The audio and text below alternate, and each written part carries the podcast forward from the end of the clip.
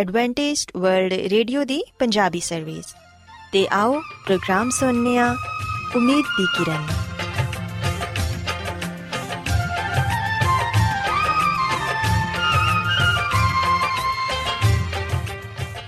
ਸਾਥਿਓ, ਮੈਂ ਤੁਹਾਡੀ ਮੇਜ਼ਬਾਨ ਫਰਾਜ਼ ਸਲੀਮ, ਪ੍ਰੋਗਰਾਮ ਉਮੀਦ ਦੀ ਕਿਰਨ ਦੇ ਨਾਲ ਤੁਹਾਡੀ ਖidmat 'ਚ ਹਾਜ਼ਰ ਹਾਂ।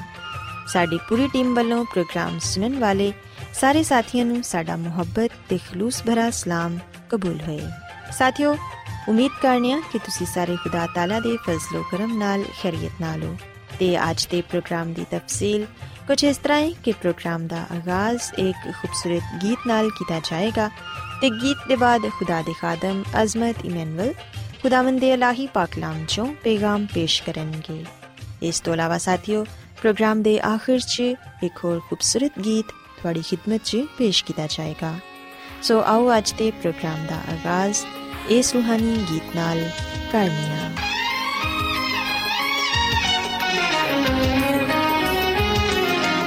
ईदे विलादत आज हम मनाए झूमे खुशी से जश्न मनाए बड़ा दिन सबको मुबारक हो ईदे विलादत आज हम मनाए बड़ा दिन सबको मुबारक हो ईदे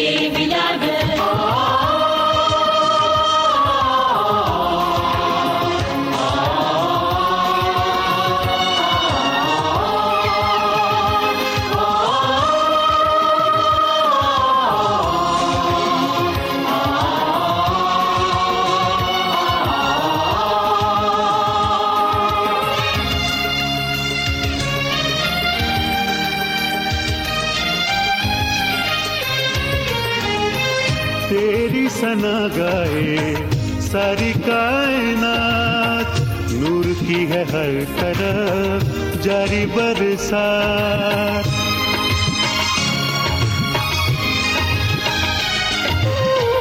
तेरी सना गाए सारी कायनात, नूर की है हर तरफ़ जारी बरसात।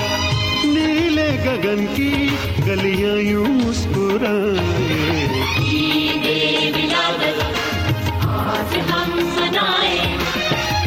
बड़ा दिन सबको मुबारक हो ईदे विलादत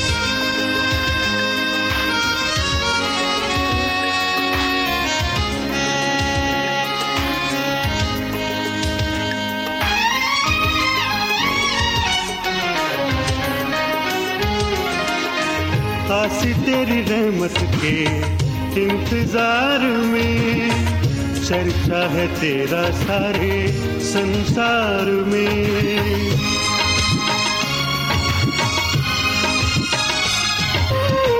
आसी तेरी रहमत के इंतज़ार में। चर्चा है तेरा सारे संसार में। तिरगी मिटा के दुनिया को जगमगाए।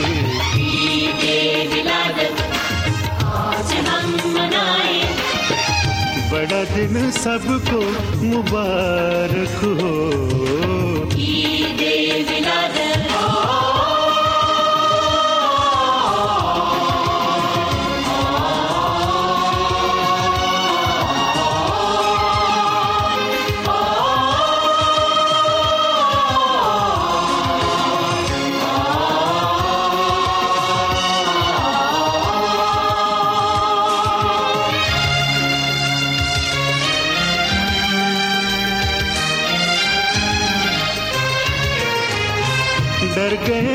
गडरिए भी सुन के ये कलाम जब फरिश्ते लाए थे अमन का पयाम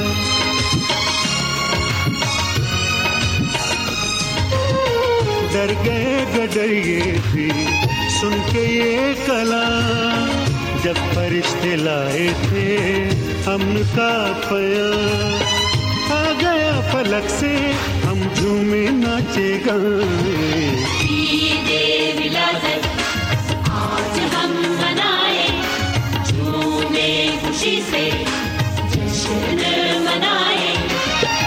बड़ा दिन सबको मुबारक हो।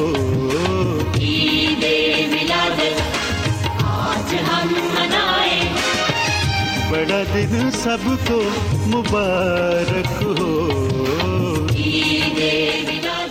ਰੋਜ਼ਾਨਾ ਐਡਵੈਂਟਿਸਟ ਵਰਲਡ ਰੇਡੀਓ 24 ਘੰਟੇ ਦਾ ਪ੍ਰੋਗਰਾਮ ਜਨੂਬੀ ਏਸ਼ੀਆ ਦੇ ਲਈ ਪੰਜਾਬੀ ਉਰਦੂ ਅੰਗਰੇਜ਼ੀ ਸਿੰਧੀ ਤੇ ਦੂਜੀਆਂ ਬਹੁਤ ਸਾਰੀਆਂ ਜ਼ੁਬਾਨਾਂ ਵਿੱਚ ਨਸ਼ਰ ਕਰਦਾ ਹੈ ਸਿਹਤ ਮਤਵਾਜ਼ਨ ਖੁਰਾਕ تعلیم ਖਾਨਦਾਨੀ ਜ਼ਿੰਦਗੀ ਤੇ ਬਾਈਬਲ ਮੁਕੱਦਸ ਨੂੰ ਸਮਝਣ ਦੇ ਲਈ ਐਡਵੈਂਟਿਸਟ ਵਰਲਡ ਰੇਡੀਓ ਜ਼ਰੂਰ ਸੁਨੋ ਸਾਡੀ ਪੰਜਾਬੀ ਸਰਵਿਸ ਦਾ ਪਤਾ ਲਿਖ ਲਵੋ ਇੰਚਾਰਜ ਪ੍ਰੋਗਰਾਮ ਉਮੀਦ ਦੀ ਕਿਰਨ, post box number 32 Lahore, Pakistan.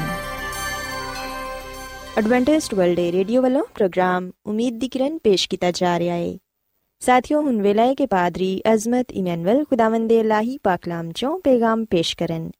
ਆਜੋ ਸਾਨੂੰ ਕਲਾਮੇ ਮੁਕੱਦਸ ਚੋਂ ਇਹ ਦੱਸਣਗੇ ਕਿ ਯਿਸੂ ਮਸੀਹ ਸਾਡੇ ਖੁਦਾ ਤੇ ਸਾਡੇ ਨਜਾਤ ਦਹਿੰਦਾ ਨੇ। ਇਸ ਲਈ ਜਿਹੜਾ ਕੋਈ ਵੀ ਉਹਨਾਂ ਤੇ ਈਮਾਨ ਲਿਆਏਗਾ, ਉਹ ਜ਼ਰੂਰ ਹਮੇਸ਼ਾ ਦੀ ਜ਼ਿੰਦਗੀ ਪਾਏਗਾ। ਸੋ ਆਓ ਸਾਥਿਓ, ਹੁਣ ਪਾਦਰੀ ਸਾਹਿਬ ਕੋਲੋਂ ਪੈਗਾਮ ਸੁਣਨੇ ਆ ਖੁਦਾਵੰਦ ਯਿਸੂ ਮਸੀਹ ਦੇ ਨਾਮ ਵਿੱਚ ਸਾਰੇ ਸਾਥੀਆਂ ਨੂੰ ਸਲਾਮ। ਸਾਥੀਓ, ਮੈਂ ਮਸੀਹ ਯਿਸੂ ਵਿੱਚ ਤੁਹਾਡਾ ਖਾਦਮ ਅਜ਼ਮਤ ਇਮਾਨੁਅਲ ਕਲਾਮੇ ਮੁਕੱਦਸ ਦੇ ਨਾਲ ਤੁਹਾਡੀ ਖਿਦਮਤ ਵਿੱਚ ਹਾਜ਼ਰ ਹਾਂ ਤੇ ਮੈਂ ਖੁਦਾ ਤਾਲਾ ਦਾ ਸ਼ੁਕਰ ਅਦਾ ਕਰਨਾ ਵਾਂ ਕਿ ਅੱਜ ਮੈਂ ਤੁਹਾਨੂੰ ਇੱਕ ਵਾਰ ਫੇਰ ਖੁਦਾਮ ਦਾ ਕਲਾਮ ਸੁਣਾ ਸਕਣਾ ਸਾਥੀਓ, ਸਭ ਤੋਂ ਪਹਿਲਾਂ ਮੈਂ ਤੁਹਾਨੂੰ ਮੁਬਾਰਕ ਦੇਣਾ ਚਾਹਨਾ ਵਾਂ ਕਿ ਖੁਦਾਵੰਦ ਯਿਸੂ ਮਸੀਹ ਮੇਰੀ ਤੇ ਤੁਹਾਡੀ ਜ਼ਿੰਦਗੀ ਵਿੱਚ ਪੈਦਾ ਹੋਇਆ ਹੈ।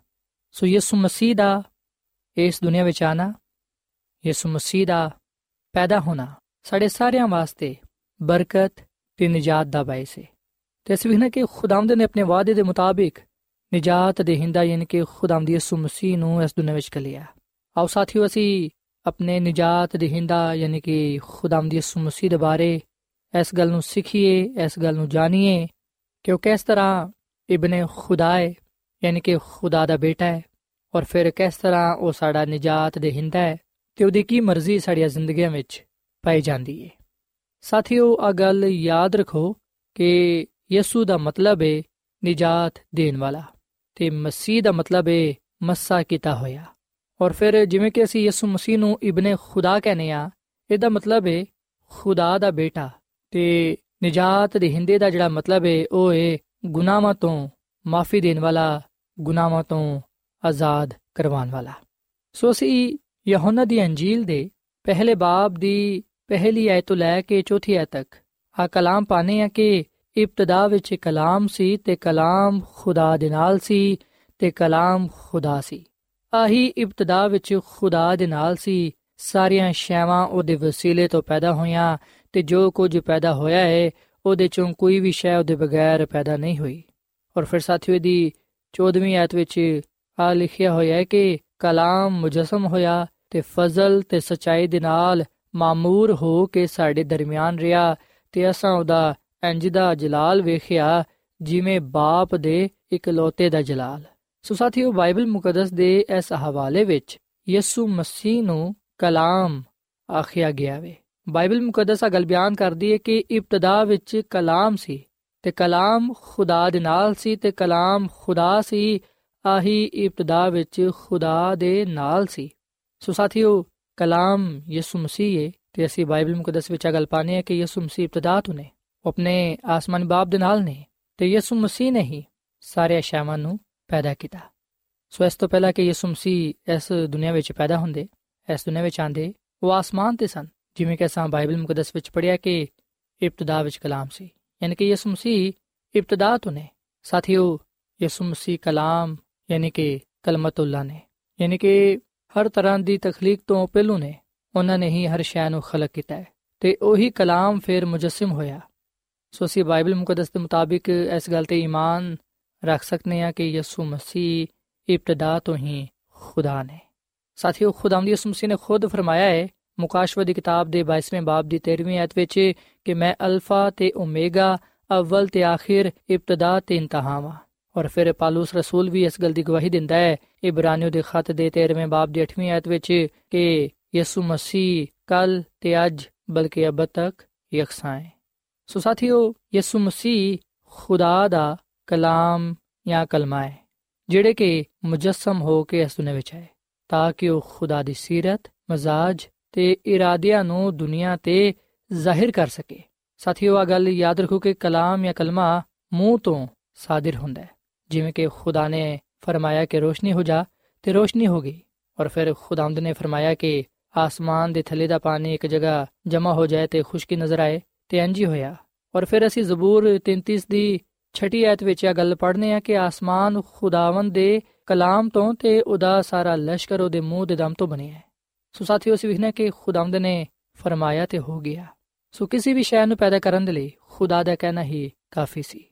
ਸੋ ਸਾਥੀਓ, ਖੁਦਾ ਦੇ ਕਲਾਮ ਵਿੱਚ ਜ਼ਿੰਦਗੀ ਪਾਈ ਜਾਂਦੀ ਹੈ ਤੇ ਉਹ ਜ਼ਿੰਦਗੀ, ਉਹ ਕਲਾਮ ਯਿਸੂ ਮਸੀਹ ਹੈ ਅਗਰ ਅਸੀਂ ਯੋਹਨਾ ਰਸੂਲ ਦਾ ਪਹਿਲਾ ਖਾਤੇ ਦੇ ਪਹਿਲੇ ਬਾਬ ਦੀ ਪਹਿਲੀ ਆਇਤ ਲੈ ਕੇ ਤੀਜੀ ਆਇਤ ਤੱਕ ਪੜ੍ਹੀਏ, ਤੇ ਇਥੇ ਆ ਲਿਖਿਆ ਹੋਇਆ ਹੈ ਕਿ ਉਸ ਜ਼ਿੰਦਗੀ ਦੇ ਕਲਾਮ ਦੀ ਬਾਬਤ ਜਿਹੜਾ ਇਬਤਦਾ ਤੋਂ ਸੀ ਤੇ ਜਿਹਨੂੰ ਅਸਾਂ ਸੁਨਿਆ ਤੇ ਜਿਹਨੂੰ ਅਸਾਂ ਆਪਣੀ ਅੱਖਾਂ ਨਾਲ ਵੇਖਿਆ, ਬੜੇ ਧਿਆਨ ਨਾਲ ਉਹਨੂੰ ਵੇਖਿਆ ਤੇ ਆਪਣੇ ਹੱਥਾਂ ਨਾਲ ਉਹਨੂੰ ਛੂਇਆ ਤੇ ਅਸਾਂ ਉਹਨੂੰ ਵੇਖਿਆ ਤੇ ਉਹਦੀ ਗਵਾਹੀ ਦੇਨੇ ਆ ਤੇ ਐਸਾ ਹਮੇਸ਼ਾ ਦੀ ਜ਼ਿੰਦਗੀ ਦੀ ਤੁਹਾਨੂੰ ਖਬਰ ਦੇਨੇ ਆ ਜੋ ਕੁਝ ਅਸਾਂ ਵੇਖਿਆ ਸੁਨਿਆ ਤੁਹਾਨੂੰ ਉਹਦੀ ਖਬਰ ਦੇਨੇ ਆ ਤਾਂ ਕਿ ਤੁਸੀਂ ਵੀ ਸਾਡੇ ਨਾਲ ਸ਼ਰੀਕ ਹੋਵੋ ਤੇ ਸਾਡੀ ਸ਼ਰਾਕਤ ਬਾਪ ਦੇ ਨਾਲ ਤੇ ਉਹਦੇ ਬੇਟੇ ਯਿਸੂ ਮਸੀਹ ਦੇ ਨਾਲ ਹੋਵੇ। ਸੋ ਸਾਥੀਓ, ਅਸੀਂ ਵਿਖਨੇ ਕਿ ਖੁਦਾਵੰਦ ਦਾ ਕਲਾਮ ਫਰਮਾਂਦਾ ਹੈ ਕਿ ਯਿਸੂ ਮਸੀਹ ਕਲਾਮ ਨੇ, ਜ਼ਿੰਦਗੀ ਨੇ ਜਿਹੜੇ ਕਿ ਮੁਜਸਮ ਹੋ ਕੇ ਇਸ ਦੁਨੀਆਂ ਵਿੱਚ ਆਏ। ਅਸੀਂ ਪਦਾਇਸ਼ ਦੀ ਕਿਤਾਬ ਦੇ 3 ਬਾਬ ਦੀ 15ਵੀਂ ਆਇਤ ਵਿੱਚ ਸਭ ਤੋਂ ਪਹਿਲਾ ਵਾਅਦਾ ਪਾਣੇ ਆ ਜਿਹੜਾ ਕਿ ਖੁਦਾਵੰਦ ਨੇ ਇਨਸਾਨ ਦੇ ਨਾਲ ਕੀਤਾ। ਤੇ ਇਸ ਵਾਅਦੇ ਵਿੱਚ ਨਜਾਤ ਦੀ ਹਿੰਦਾ ਯਾਨੀ ਕਿ ਯਿਸੂ ਮਸੀਹ ਦਾ ਜ਼ਿਕਰ ਪਾਇਆ ਜਾਂਦਾ ਹੈ।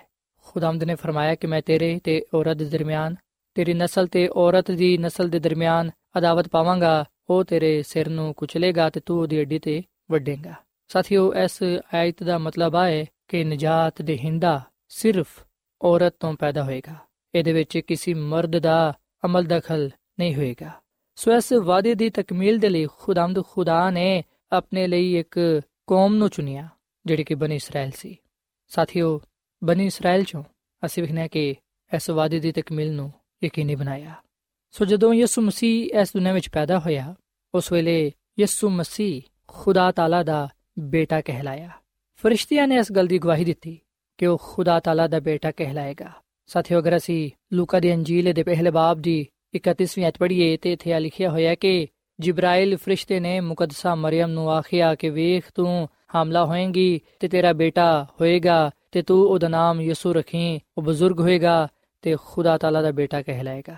ਸੋ ਸਾਥੀਓ, ਇੱਥੇ ਇਹ ਸਵਾਲ ਪੈਦਾ ਹੁੰਦਾ ਹੈ ਕਿ ਕਿਵੇਂ ਉਹ ਖੁਦਾ ਦਾ ਬੇਟਾ ਕਹਿਲਾਏਗਾ? ਇਸ ਗੱਲ ਦਾ ਜਵਾਬ ਅਸੀਂ ਵਿਖਨੇ ਕਿ ਜਿਬਰਾਇਲ ਫਰਿਸ਼ਤੇ ਨੇ ਦਿੱਤਾ ਅਗਰ ਅਸੀਂ ਲੂਕਾ ਦੇ ਅੰਜੀਲ ਦੇ ਪਹਿਲੇ ਬਾਬ ਦੀ 35ਵੀਂ ਅਧ ਪੜ੍ਹੀਏ, ਤੇ ਇੱਥੇ ਆ ਲਿਖਿਆ ਹੋਇਆ ਕਿ ਰੂਲ ਕੁਦਸ ਤੇਰੇ ਤੇ ਨਾਜ਼ਿਲ ਹੋਏਗਾ ਤੇ ਖੁਦਾ ਤਾਲਾ ਦੀ ਕੁਦਰਤ ਤੇਰੇ ਤੇ ਸਾਇਆ ਪਾਏਗੀ। ਇਸ ਸਬਬ ਤੋਂ ਉਹ ਮਾਲੂਦ ਮੁਕੱਦਸ ਖੁਦਾ ਦਾ ਬੇਟਾ ਕਹਿਲਾਏਗਾ। ਸੋ ਸਾਥੀਓ, ਬਹੁਤ ਸਾਰੇ ਲੋਕ ਨੇ ਜਿਹੜੇ ਕਿ ਇਹ ਸਵਾਲ ਕਰਦੇ ਨੇ ਕਿ ਖੁਦਾ ਦੀ ਕੋਈ ਬੀਵੀ ਨਹੀਂ ਹੈ, ਤੇ ਫਿਰ ਕਿਵੇਂ ਯਿਸੂ ਮਸੀਹ ਦਾ ਬੇਟਾ ਹੋ ਗਿਆ? ਆ ਬੇਟਾ ਕਿੱਥੋਂ ਆ ਗਿਆ? ਸਾਥੀਓ, ਬੇਸ਼ੱਕ ਜਿਸਮਾਨੀ ਲੋਕ ਇਸ ਰੂਹਾਨੀ ਗੱਲ ਨੂੰ ਸਮਝ ਨਹੀਂ ਸਕਦੇ। ਯਿਸੂ ਮਸੀਹ ਆਸਮਾਨੀ ਖੁਦਾ ਬਾਪ ਦਾ ਰੂਹਾਨੀ ਬੇਟਾ ਹੈ। ਸੋ ਜਿਸਮਾਨੀ ਸ਼ਖਸ ਇਹਨਾਂ ਗੱਲਾਂ ਨੂੰ ਸਮਝ ਨਹੀਂ ਸਕਦਾ, ਰੂਹਾਨੀ ਗੱਲਾਂ ਨੂੰ ਸਮਝਣ ਦੇ ਲਈ ਸਾਨੂੰ ਰੂਹਾਨੀ ਬੰਨਾ ਹੋਏਗਾ। ਮੁਕੱਦਸਾ ਮਰੀਮ ਨੇ ਜਿਬਰਾਇਲ ਫਰਿਸ਼ਤੇ ਨੂੰ ਆ ਗੱਲ ਕਹੀ, ਕਿਆ ਕਿਵੇਂ ਹੋ ਸਕਦਾ ਹੈ? ਮੈਂ ਤੇ ਮਰਦ ਨੂੰ ਨਹੀਂ ਜਾਣਦੀ, ਯਾਨੀ ਕਿ ਮੇਰੀ ਤੇ ਹੁਣ ਤੱਕ ਸ਼ਾਦੀ ਵੀ ਨਹੀਂ ਹੋਈ। ਮੈਂ ਤੇ ਹਜੇ ਕੁਵਾਰੀ ਆ ਕਿਵੇਂ ਹੋ ਸਕਦਾ ਕਿ ਮੇਰੇ ਤੋਂ ਬੇਟਾ ਪੈਦਾ ਹੋਏ? ਮੈਂ ਤੇ ਹਰ ਤਰ੍ਹਾਂ ਦੀ ਨਾਪਾਕੀ ਤੋਂ ਪਾਕ ਆ ਸਾਥੀਓ, ਖੁਦਾਵੰਦ ਦੇ ਫਰਿਸ਼ਤੇ ਨੇ ਉਹਨੂੰ ਆ ਗੱਲ ਕਹੀ ਕਿ ਰੂਲ ਕੁਦਸ ਤੇਰੇ ਤੇ ਨਾਜ਼ਿਲ ਹੋਏਗਾ ਤੇ ਖੁਦਾ ਤਾਲਾ ਦੀ ਕੁਦਰਤ ਤੇਰੇ ਤੇ ਸਾਇਆ ਪਾਏਗੀ। ਇਹ ਸਬਬ ਤੋਂ ਮਾਲੂਦ ਮੁਕੱਦਸ ਖੁਦਾ ਦਾ ਬੇਟਾ ਕਹਿਲਾਏਗਾ। ਸੋ ਸਾਥੀਓ ਆ ਗੱਲ ਯਾਦ ਰੱਖੋ ਕਿ ਬਾਈਬਲ ਮੁਕੱਦਸ ਵਿੱਚ ਮਸੀਹ ਯਸੂ ਦਾ ਜਿਹੜਾ ਰਿਸ਼ਤਾ ਖੁਦਾਵੰਦ ਖੁਦਾ ਦੇ ਨਾਲ ਹੈ ਉਹਨੂੰ ਬੜੀ ਮਰਤਬਾ ਜ਼ਾਹਿਰ ਕੀਤਾ ਗਿਆ ਹੈ। ਯਿਸ ਮਸੀਹ ਨੇ ਖੁਦ ਆ ਫਰਮਾਇਆ ਹੈ ਮਤੀ ਦੀ ਅੰਜੀਲ ਦੇ 11ਵੇਂ ਬਾਬ ਦੀ 27ਵੀਂ ਆਇਤ ਵਿੱਚ ਕਿ ਮੇਰੇ ਬਾਪ ਦੇ ਵੱਲੋਂ ਜੋ ਕੁਝ ਮੈਨੂੰ ਦਿੱਤਾ ਗਿਆ ਹੈ ਤੇ ਜਿਹੜਾ ਕੋਈ ਬੇਟੇ ਨੂੰ ਨਹੀਂ ਜਾਣਦਾ ਸਿਵਾਏ ਬਾਪ ਦੇ ਤੇ ਕੋਈ ਬਾਪ ਨੂੰ ਨਹੀਂ ਜਾਣਦਾ ਸਿਵਾਏ ਬੇਟੇ ਦੇ, ਤੇ ਉਹਦੇ ਜਿਸ ਤੇ ਬੇਟਾ ਉਹਨੂੰ ਜ਼ਾਹਿਰ ਨਾ ਕਰਨਾ ਚਾਹੇ। ਸਾਥੀਓ, ਲੂਕਾ ਦੀ ਅੰਜੀਲ ਦੇ ਤੀਜੇ ਬਾਬ ਦੀ 21 ਆਇਤ ਵਿੱਚ ਅਸੀਂ ਗੱਲ ਪਾਣੇ ਆ ਕਿ ਖੁਦਾ ਨੇ ਵੀ ਯਿਸੂ ਮਸੀਹ ਨੂੰ ਆਪਣਾ ਬੇਟਾ ਆਖਿਆ, ਜਦੋਂ ਯਿਸੂ ਮਸੀਹ ਨੇ ਬਪਤਿਸਮਾ ਲਿਆ, ਉਸ ਵੇਲੇ ਰੂਲ ਕੁਦਸ ਜਿਸਮਾਨੀ ਸੂਰਤ ਵਿੱਚ ਕਬੂਤਰ ਦੀ ਮਾਨਿਦ ਉਹਦੇ ਤੇ ਨਾਜ਼ਿਲ ਹੋਇਆ। ਤੇ ਆਸਮਾਨ ਤੋਂ ਆਵਾਜ਼ ਆਈ ਕਿ ਤੂੰ ਮੇਰਾ ਪਿਆਰਾ ਬੇਟਾ ਹੈ, ਜਿਹਦੇ ਤੋਂ ਮੈਂ ਖੁਸ਼ ਹਾਂ। ਸੋ ਸਾਥੀਓ, ਜਿਵੇਂ ਕਿ ਮੈਂ ਤੁਹਾਨੂੰ ਪਹਿਲਾਂ ਵੀ ਇਹ ਗੱਲ ਕਹਿ ਚੁੱਕਿਆ ਹਾਂ ਕਿ ਰੂਹਾਨੀ ਗੱਲ ਰੂਹਾਨੀ ਬੰਦਾ ਹੀ ਸਮਝ ਸਕਦਾ ਹੈ। ਸੋ ਖੁਦਾ ਖੁਦਾਰੂ ਏ ਤੇ ਉਹਦੀਆਂ ਗੱਲਾਂ ਨੂੰ ਉਹੀ ਸਮਝਦਾ ਜਿਹੜਾ ਰੂਹ ਤੇ ਸਚਾਈ ਨਾਲ ਉਹਦੀ ਬੰਦਗੀ ਕਰਦਾ ਹੈ। ਸਾਥੀਓ, ਫਰਿਸ਼ਤਿਆਂ ਦੀ ਪਦਾਇਸ਼ ਨੂਰੀ ਪਦਾਇਸ਼ ਕਹਿਲਾਂਦੀ ਹੈ। ਯਾਨੀ ਕਿ ਉਹ ਖੁਦਾ ਦੇ ਨੂਰ ਤੋਂ ਬਨੇ ਨੇ। ਔਰ ਫਿਰ ਅਸੀਂ ਨੇ ਕਿ ਹਜ਼ਰਤ ਆਦਮ ਦੀ ਪਦਾਇਸ਼ ਖਾਕੀ ਕਹਿਲਾਂਦੀ ਏ, ਕਿਉਂਕਿ ਉਹ ਖਾਕ ਤੋਂ ਬਣਾਏ ਗਏ ਨੇ, ਮਿੱਟੀ ਤੋਂ ਬਣਾਏ ਗਏ ਨੇ, ਬਗੈਰ ਮਾਪੇ ਦੇ ਪੈਦਾ ਹੋਏ ਨੇ ਉਹ। ਤੇ ਉਹਨਾਂ ਨੂੰ ਪੈਦਾ ਕਰਨ ਵਾਲਾ ਕੌਣ ਸੀ? ਖਾਲਿਕ ਖੁਦਾਵੰਦ। ਫਿਰ ਅਸੀਂ ਨੇ ਕਿ ਹਵਾ ਦੀ ਪਦਾਇਸ਼ ਬੜੀ ਹੀ ਹੈਰਾਨ ਕੁੰਨੇ ਉਹ ਆਦਮ ਦੀ ਪਸਲੀ ਤੋਂ ਬਣਾਈ ਗਈ ਔਰ ਫਿਰ ਸਾਥੀਓ ਅਸੀਂ ਨੇ ਕਿ ਯਿਸੂ ਮਸੀਹ ਦੀ ਪਦਾਇਸ਼ ਰੂਲ ਕੁਦਸ ਦੀ ਕੁਦਰਤ ਦੇ ਨਾਲ ਹੋਈ ਇਸ ਲਈ ਯਿਸੂ ਮਸੀਹ ਖੁਦਾ ਦਾ ਬੇਟਾ ਕਹਿਲਾਂਦਾ ਹੈ ਜਦਕਿ ਸਾਥੀਓ ਇਨਸਾਨ ਦੇ ਪਦਾਇਸ਼ ਹੋਣ ਅਸੀਂ ਨੇ ਕਿ ਆਪਣੇ ਮਾਪੇ ਦੀ ਬਦੌਲਤ ਹੁੰਦੀ ਹੈ ਸੋ ਅਸੀਂ ਨੇ ਕਿ ਖੁਦਾਵੰਦ ਦਾ ਕਲਾਮ ਯਾਨੀ ਕਿ ਬਾਈਬਲ ਮੁਕੱਦਸ ਮਸੀਹ ਯਿਸੂ ਨੂੰ ਖੁਦਾ ਦਾ ਬੇਟਾ ਕਹਿੰਦੀ ਹੈ ਮੁਕੱਦਸਾ ਮਰੀਮ ਰੂਲ ਕੁਦਸ ਦੀ ਕੁਦਰਤ ਦੇ ਨਾਲ ਹਮਲਾ ਹੋਈ ਯਾਨੀ ਕਿ ਖੁਦਾ ਦੀ ਰੂਹ ਦੇ ਨਾਲ ਹਮਲਾ ਹੋਈ। ਤੇ ਸਾਥੀਓ, ਜਿਵੇਂ ਕਿ ਅਸਾਂ ਬਾਈਬਲ ਮੁਕੱਦਸ ਵਿੱਚ ਪੜਿਆ ਕਿ ਇਬਤਦਾ ਵਿੱਚ ਕਲਾਮ ਸੀ ਤੇ ਕਲਾਮ ਖੁਦਾ ਦੇ ਨਾਲ ਸੀ ਤੇ ਕਲਾਮ ਖੁਦਾ ਸੀ। ਕਲਾਮ ਮੁਜਸਮ ਹੋਇਆ ਤੇ ਫਜ਼ਲ ਤੇ ਸਚਾਈ ਦੇ ਨਾਲ ਮਾਮੂਰ ਹੋ ਕੇ ਸਾਡੇ ਦਰਮਿਆਨ ਰਿਹਾ ਤੇ ਅਸਾਂ ਉਹਦਾ ਐਵੇਂ ਦਾ ਜਲਾਲ ਵੇਖਿਆ ਜਿਵੇਂ ਬਾਪ ਦੇ ਇਕਲੌਤੇ ਦਾ ਜਲਾਲ। ਸੋ ਇਸੇ ਕਲਾਮ ਦੇ ਮੁਤਾਬਿਕ ਅਸੀਂ ਇੱਥੇ ਇਸ ਗੱਲ ਨੂੰ ਸਿੱਖਨੇ ਕਿ ਖੁਦਾ ਦਾ ਬੇਟਾ ਕਲਮਤੁੱਲਾ ਹੈ। ਯਾਨੀ ਖੁਦਾ ਦਾ ਕਲਾਮ ਜਿਹੜਾ ਮੂੰਹ ਤੋਂ ਸਾਦਰ ਹੁੰਦਾ ਹੈ, ਖੁਦਾ ਦਾ ਰੂਹ ਤੇ ਖੁਦਾ ਦਾ ਕਲਮਾ ਹੀ ਯਿਸੂ ਮਸੀਹ ਹੈ। ਉਹਦੇ ਬਾਰੇ ਖੁਦਾਵੰਦ ਨੇ ਖੁਦ ਫਰਮਾਇਆ ਕਿ ਮੇਰਾ ਪਿਆਰਾ ਬੇਟਾ ਹੈ, ਤੁਸੀਂ ਇਹਦੀ ਸੁਣੋ। ਇਸੇ ਲਈ ਅਸੀਂ ਇਹ ਗੱਲ ਕਹਿ ਸਕਨੇ ਹਾਂ ਕਿ ਖੁਦਾਵੰਦ ਖੁਦਾ ਨੇ ਮਸੀਹ ਯਿਸੂ ਨੂੰ ਆਪਣਾ ਬੇਟਾ ਹਕੀਕੀ ਤੌਰ 'ਤੇ ਕਿਹਾ।